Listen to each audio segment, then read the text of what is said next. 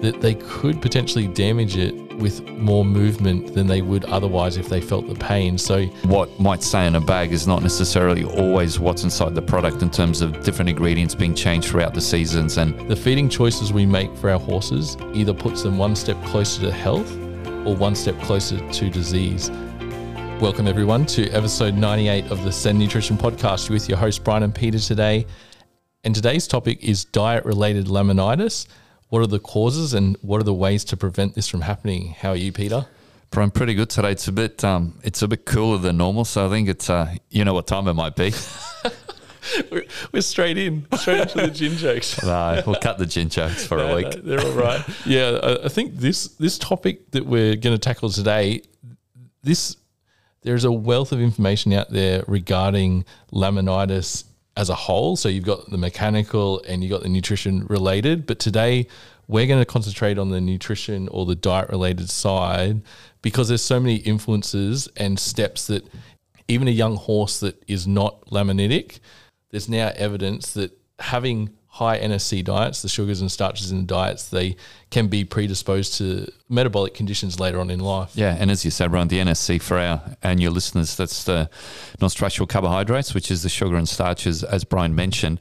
Um, it's a bit of a minefield for a lot of horse owners because, more particularly in Australia, I'm not sure how the US is. And just a big hello to our American listeners. I think you're about seven or eight percent of our of our fan club, if I can call it. So, a big hello to you guys. Hopefully, we're in America one day. Yeah. Um, but just getting back onto the topic, it's it's a bit of a minefield in terms of the nutrition because the industry it, it's not hugely regulated. And we'll go into what might say in a bag is not necessarily always what's inside the product in terms of different ingredients being changed throughout the seasons. And and obviously you, you know it is a common practice for some companies it's not for others. Um, so we'll go into why you need to look out for for obviously different ingredients and and you know with laminitis and diet related as well. You might not see those issues in a younger horse, but as the horse gets older and it matures, a, a lot of those things I wouldn't say were neglected as a younger horse come to fruition as a, as an older horse, and then you got to try to manage the problem. And in some cases, it might be too late. Yeah, hundred percent, Peter. There's there's something we'll enlighten our listeners listeners to with the technicality term with seasonal in inverted commas with ingredients. But uh, let's just start at the very basics for any horse owner understanding what laminitis is. So, laminitis is where the laminae structure is inflamed, and this is located inside the hoof capsule between the pedal bone and the hoof wall. And when a horse has laminitis, this is affected by a lot of inflammation and the whole structural integrity is compromised and damaged and it's a horrible condition that that we hope less and less horses as nutrition and research goes into this gets less by the day. Yeah, Brian, it's very well said. And you did sort of nail the key word, the inflammation. So what you're feeding does either, you know, promote inflammation or it does not promote inflammation. So where we come from, centers, we want to get as much obviously fiber and as much fat into the diet because both fat and fiber are, are, anti-inflammatory. Obviously, depending on what fat you feed as well. So you've got you know fats that are high in omega six, and you got which are pro-inflammatory, and you got fats that are that are high in omega three, which are which are anti-inflammatory. So this is where sort of getting the balance of the diet right um, will you know will help your horse or, or it will hinder your horse. Yeah, and with the diet in terms of horses that are predisposed to laminitis for those that are overweight with crusty necks, fat deposits, the ones that suffer from metabolic conditions, and that's like PSSM, insulin dysregulation, and equine metabolic syndrome, these are all potential risks to develop laminitis. And this is what we're trying to limit. And also, when you look at full sugar and starch influence on laminitis, that's when there's an overload into the hindgut, and then there's a cascade of events that really disrupt the blood flow into that into all the vessels in the laminae, and that's when that damage happens in in that hoof. So, Brian, for some of our listeners out there, obviously, you know, not knowing sort of too much about nutrition, and you know, like, you know, getting told by friends and family, oh, well, you know, you should be feeding this or you should be feeding that. Is there any sort of red flags or any alarm bells that that maybe you can let our listeners know to look out for? Yeah, so firstly, we're looking at the NSC, so the non structural carbohydrates in the diet it's as a percentage. And for a laminitic prone horse or a horse with laminitis, you want this as low as possible with the whole foundation of the diet, hay or pasture, including the hard feed, to be less than 12% or even even better 10%. So let's look at grains first. Grains are absolutely out of the question. Corn is an NSC percentage of over 70%. Oats is over 50%. So they are definitely not needed. And even for a healthy horse, these these grains are really not required in a horse doing the workload of probably less than what a racehorse is doing in that daily training and and we even recommend in that setting to lower the grain ration and get more fat and fiber for performance. But getting back to laminitis, so what we're looking for is your pasture or a grassy hay to be below 12%. Then balance that up with a quality hard feed that has the lowest NSC percentage as possible. And I'll explain the breakdown of this NSC percentage further on as it gets a little bit more complicated. Yeah, and that 10% NSC that you mentioned, that goes as well for hay. So we haven't sort of jumped onto that yet, which we will cover next. But yeah, look for a for a feed that's that's below the 10% NSC. And look, as a, as a little cheat sheet or as a little trick here, look for high fiber feeds. So if you are feeding a commercial horse feed, the, the easiest way to know whether it's going to be high in sugar or low in sugar is by the fiber level. So the fiber, the crude fiber, is the most important part.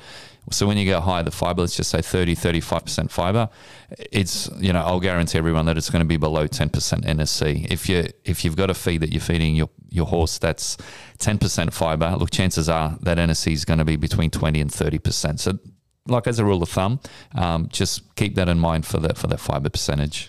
Yeah, and our listeners may have come across some terms within that non-structural carbohydrate, so the NSC, that it is the WSC, so water soluble carbohydrates plus starch, a lot of horse owners, if the horse is insulin resistant or has elevated insulin, will actually take note of the ESC plus the starch. And this really should be under 10%. So a ESC is ethanol soluble carbohydrate, and basically they consist of short chain and small molecule sugars, which are rapidly digested and are critical with insulin resistance. So they cause the blood insulin to rise really rapidly. And if you can aim for that ESC, aim to get it tested on your hay, especially, and get that to the lowest level as you can. And all grassy hays have really good lower levels of this. Brian, I'm getting a headache and just even trying to digest what you just said with the ESC and everything. So, if, if anyone's in doubt, they can they can call the the office because we can go through it with them. If, if you're feeling overwhelmed, and as Peter and I were discussing before with one client,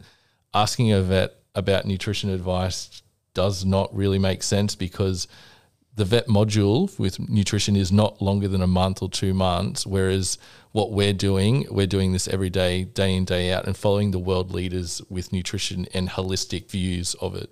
Yeah, and look, we're not here to bash vets, and, and look, there's a you know there's a time and a place for, for, for, veterinary work as well. But look, vets are trained to to deal with disease. You know, they're not trained in promoting health.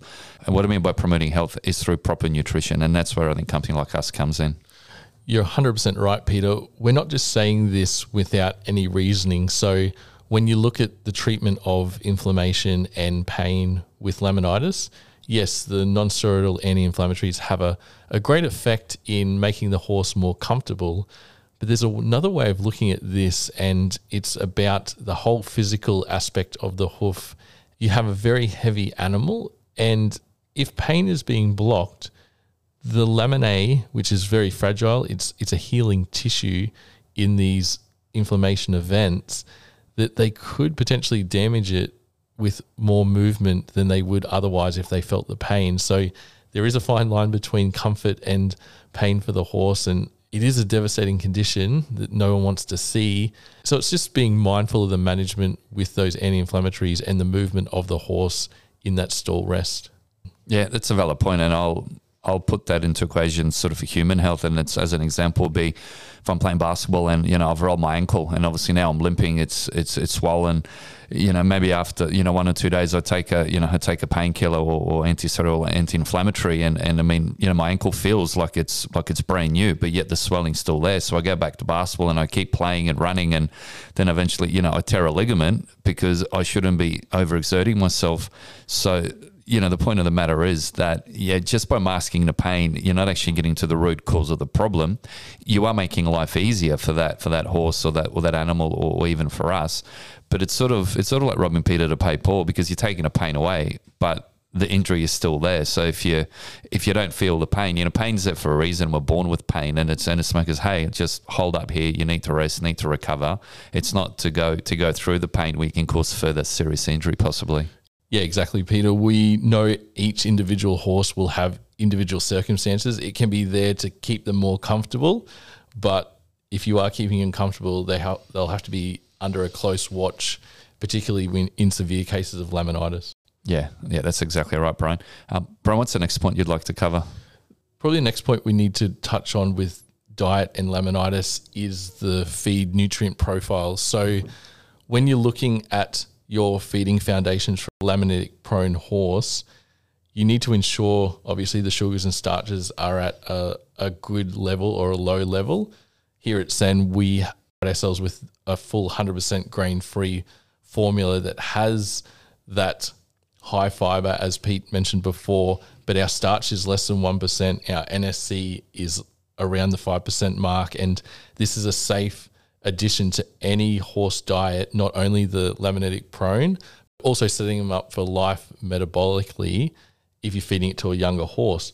But when you look at even the vitamin mineral profile with this safe starch and sugar level, there has been some great debate over the iron levels. And at Sen, we don't add any iron to our feeds. There's other fiber feeds out there, like the beet pulps, that are really high in iron. And what we know is a horse can't excrete iron. There's an abundance of iron in our soils in Australia, which comes through with our hay and pasture. So there's no real need to over supplement this. So looking at fiber sources that have lower iron levels is going to be of more benefit to the horse. Yeah, especially in Australia, as you said, Brian, the, the iron is rampant sort of everywhere, and it's it's you know most of the hays that are out there in a lot of the pastures, just sort of steering onto the hay side. Hays to avoid are your oaten hays, your your barleys, your wheat and your and your rye. All these are you know pretty high in sugar. The ones we do want to promote are your are your grassy hays, whether it's the Rhodes, um, whether it's the Rhodes grass. You're looking at a cocksfoot hay, um, grass, obviously, like in in Victoria, and there are a few other ones there as well. But um, it's it's paramount to look at your sugar and starch as a combination of the feed rather than nitpicking each individual uh, product itself because it's it's almost like a process of accumulation. You know, you might be like you might be you know trying to feed half a kilo of a, of a high fiber feed, but yet you know you're feeding ad lib uh, a barley hay. I mean that that half a kilo of fiber ain't gonna help the the ad lib barley if that if that makes sense. Yeah, yeah, it has to be even across the board to have the the best effect and even with horses that don't have metabolic issues, we are looking at trying to get as much fiber into that diet because that's what their physiology is designed for to actually promote health in every body system of the horse. Going back onto that iron, we're not saying it does cause the metabolic syndrome or the laminitis, but the research that is being looked at at the moment is there is evidence of a connection that it is not beneficial to have iron overload when you already have an insulin resistant or laminitic prone horse. Brian, it's almost like playing Russian roulette. You know, it's not worth the risk to to find out whether your horse is going to have any sort of uh, you know impact from the high iron. So it's it's best to sort of you know stay clear of. As I mentioned before, a lot of the hays and soils in Australia are already high in iron, so there's no need to feed a beet pulp product which is imported anyway from from overseas. That's that's already high in iron. Yeah. And Peter and I's aim with Sen was to simplify everyone's feed. So we take the guesswork out of it with our nutrient profiles. We have a fixed recipe or fixed formulation because it's made in Australia. We're, we're supporting the Australian farmers. Our ingredient list isn't 10 pages long. Well, that's a bit of an exaggeration, but if if you're looking at ingredients on the back of a bag, there is this little loophole, as we mentioned before at the start of this podcast, where a company can substitute a seasonal ingredient because it's gone out of season without actually notifying the customer. Yeah, correct. And look, we've only got two ingredients because we feel like less is more. So obviously, you know, we don't want to put any unnecessary sort of fillers and carriers into our product. Not saying that's what anyone else does, but when you when you only have two ingredients, very seldom are you going to run out of you know run out of stock of those two ingredients. Um, we have had some customers, um, obviously that are now Sen customers that were customers of previous feed companies that they were mentioning that a lot of the the feeds were changing pretty much every every batch that they got. It, it, would look different, it would smell different, the color would be different. And as Brian just touched on, it is it is because of the seasonal change of ingredients. Um, look, some companies we we have heard as well. There's some grains coming out from from overseas, from from different parts of the world, um, just because obviously everything's going up in price. Australian grains are going up as well. So, you know, there are grains coming in from, from overseas, which some companies are choosing to use just to obviously, you know, try to absorb maybe some of the some of the costs. But we don't know whether those grains are the same quality, whether they're GMO, whether they're non-GMO. You know, every country's got different processes. Australia's got really, really strict um, quality control. So, hence why we, you know, we choose to use only Australian-made, um, well, 100% Australian-grown ingredients, I should say. Yeah, 100% Peter what our listeners have to look out for is if you've got another ingredient in brackets after a particular ingredient or an asterisk. But even so, even on their website, they can actually uh, just say that, just make a statement that we use seasonal ingredients where available. Whereas at Sen, we do not do that. We want to keep each batch at the highest quality and have the most balanced nutrient profile that is beneficial for the horse, not just to take shortcuts just because some ingredient is out of stock. Yeah, that's 100% well said, Brian. And look, people obviously that are using our products or considering using our products, that's the guarantee you get with us that we guarantee that the ingredients that we use will not change ever. So we can't talk about other companies, but but that is something that, that, that we promote and it's something that we're proud of as well. And as an example, you know, let's just say seasonal ingredients. Let's say, argument's sake, that there might be a you know a competitor company of ours that's that has got a you know low GI or a low sugar or a low starch feed that that might be around about the fifteen percent when I change those seasonal ingredients, that particular feed might go up to 20, 25, you know, God forbid, 30%. Um, and, you know, they're within their rights to do it because the seasonal ingredient that's high in fiber is not the seasonal ingredient that, that might be, um, you know, available in a winter time or, or springtime. So, y- you know, if you're using that particular feed, you might be doing well in the summertime, but you're not doing well in a winter time. Where with Sen, you don't take that risk because we don't change the ingredients 365 days a year. It's the same ingredients the whole year round. Yeah, it's something we're really proud of supporting the Australian local farmers and keeping that ingredient list and not being seasonal. Yeah, when we created obviously all the all the products, we we were mindful about that. Obviously, as we grow, there's going to be a bigger need and demand for it. So we just wanted to a keep it simple, but but b as I said, just using 100% Australian grown ingredients because we know that the soils in Australia are, are really well in certain areas, um, and and obviously for the ingredients that that we use, we you know we have nothing but praise. Yeah, you spot on, Peter. The, the other point with laminitis is the obesity issue, and we're trying to avoid a horse being overweight by providing a nutrient profile that is higher in fiber and fat rather than that sugar and starch. And there's developing research in this in terms of building condition in a horse with sugar and starch compared to higher fiber is leading to sort of a predisposition of insulin resistance later on in the horse's life. And that's nearly relatable in human terms with diabetes. And it's something we're quite passionate about trying to educate horse owners to feed according to physiology because the horse is ultimately a fiber fermenter. And this is what should be promoted over sugar and starch to increase condition or maintain condition. Yeah, that's well said. And look, I'll give our listeners an example, Brian. It might be a skinny horse that someone has bought or, or inherited, obviously from you know from another owner, and the knee jerk reaction would be, all right, look, you know, we need to put weight on this horse because you, you know you feel sorry for the horse. It's got ribs. It just hasn't got any top line. So, you know, they reach out. It might be mill run. It might be barley, or it might be a feed that's got both of those ingredients. And you know, maybe the horse is going to do really well because it's just like it's lacking those calories. You know, like sugar and starch. Put weight on. I won't say it's a healthy weight. It's it's, it's probably going to put fat on a horse a lot quicker than you're going to do through fiber and fat as Brian said, with, with, with them being fiber fermenters. So then what will happen is it's it's like a cascade of events. That owner will think, oh well, you know that feed I had is is the silver bullet, and it's it's put the weight on. The horse is looking beautiful. You know, it doesn't necessarily mean it's healthy inside, even though that it's big. And then that horse will be on that diet for possibly five, six, seven, eight, nine, ten years, and then it gets to a point where that accumulation of sugar and starch has actually caused damage inside, and that horse, God forbid, gets gets laminitis or insulin resistance, what so forth, then you've got a disease, and now you're going to be spending thousands and thousands of, of dollars with vets and everything like that to try to manage that disease where you might possibly not be able to turn it around. So what we advocate for is is obviously prevention's better than cure. So initially in that in that same scenario, it might take you three months or, or, or four months longer to get that top line, get that condition on feeding a high fat and a high fiber diet. So now that horse is going to be on that high fat, high fiber diet for the for the rest of its life.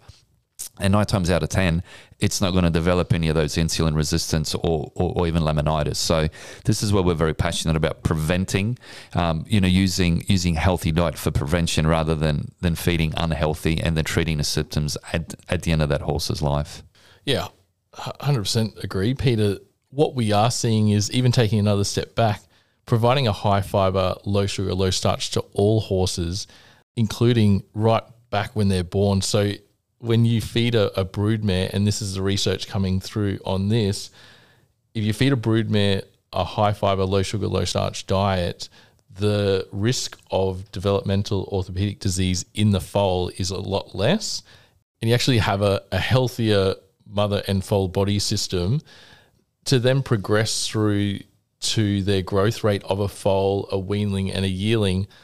And I'll leave the research paper link in the show notes. Is when they're fed a high fiber balanced diet compared to a grain or a traditional high grain diet, their growth rates were the same, but the foal's hind gut was less acidic and their whole gastrointestinal tract was in better condition than than this and it also has a big link with behavior so you're going to have a better behaved or temperament horse setting them up with a high fiber low sugar low starch diet Look, and that makes absolute sense to me. So, as we all know, that horses are vegetarians, they're fiber fermenters. So, you know, how I look at it is that, well, if you're going to feed a vegetarian or a fiber fermenter a lot of grain, how is that going to benefit the actual horse? Because you're, you know, you're going against nature, you're going against its its genetics, and I'm still waiting for someone to prove me wrong about how a high grain diet for, you know, older horses, younger horses, all horses, obviously, you know, apart from performance horses where they might need some of the, you know, some of that carbohydrates, obviously, because they're, you know, they're exercising a lot harder, going a lot quicker, so they can use up the extra the extra sugar and starch it's more towards obviously, like you said, the broodmare and the foal, and, and, and, you know even a pleasure horse. So, I you know I echo your thoughts in regards to the to the high fiber balanced diet, um, and we're still waiting to be proven wrong on that. When we consult a lot of the leading stud farms in Australia, in particularly in the thoroughbred world, there is a shift to this lower sugar, lower starch profile, and they're recognizing the research and moving with the times because I think Peter back in in the day, like seven, eight, nine years ago when we were consulting, I think they looked at us quite funny. Us suggesting a high fiber, low sugar, low starch as a research it was quite in its infancy level. Yeah, I I was just thought maybe they thought we were speaking a different language. They couldn't understand what we were saying. But um, look, but all jokes aside, I mean, I still have it sometimes these days when we go out, and it, and it's more sort of you know from the performance horse side where you know one of these trainers might be saying, "Look, I feed six kilograms of an XYZ product," and I asked them a simple question. I said, "Okay, well, are your are your horses ulcer free?" And nine times out of ten, they'll say no. Are you having erratic behaviour from horses? Yes, I am. Um, you know, other horses on on edge, obviously, you, you, know, making it unsafe for your stable. Yes, I am. Um, and are your vet bills, you know, higher than X amount? Yes, they are. So then it's a simple question as well. You know, if you're feeding correctly, then why do you have these symptoms as a, as a byproduct of your current feed? Yeah, and we're here to try and lessen that. We know vet intervention is needed in acute situations, but we're more about that. Yes, you can treat them, but the chronic conditions that come up that can be helped with a better nutrient profile that works with the horse is a, is a lot better than a revolving amount of vet bills per month just treating for the sake of it and we all know, and it's not picking on omeprazole or any of the the ulcer medications. If a horse is on that for a prolonged amount of time, there are side effects, and we, are working with vets that recognise this.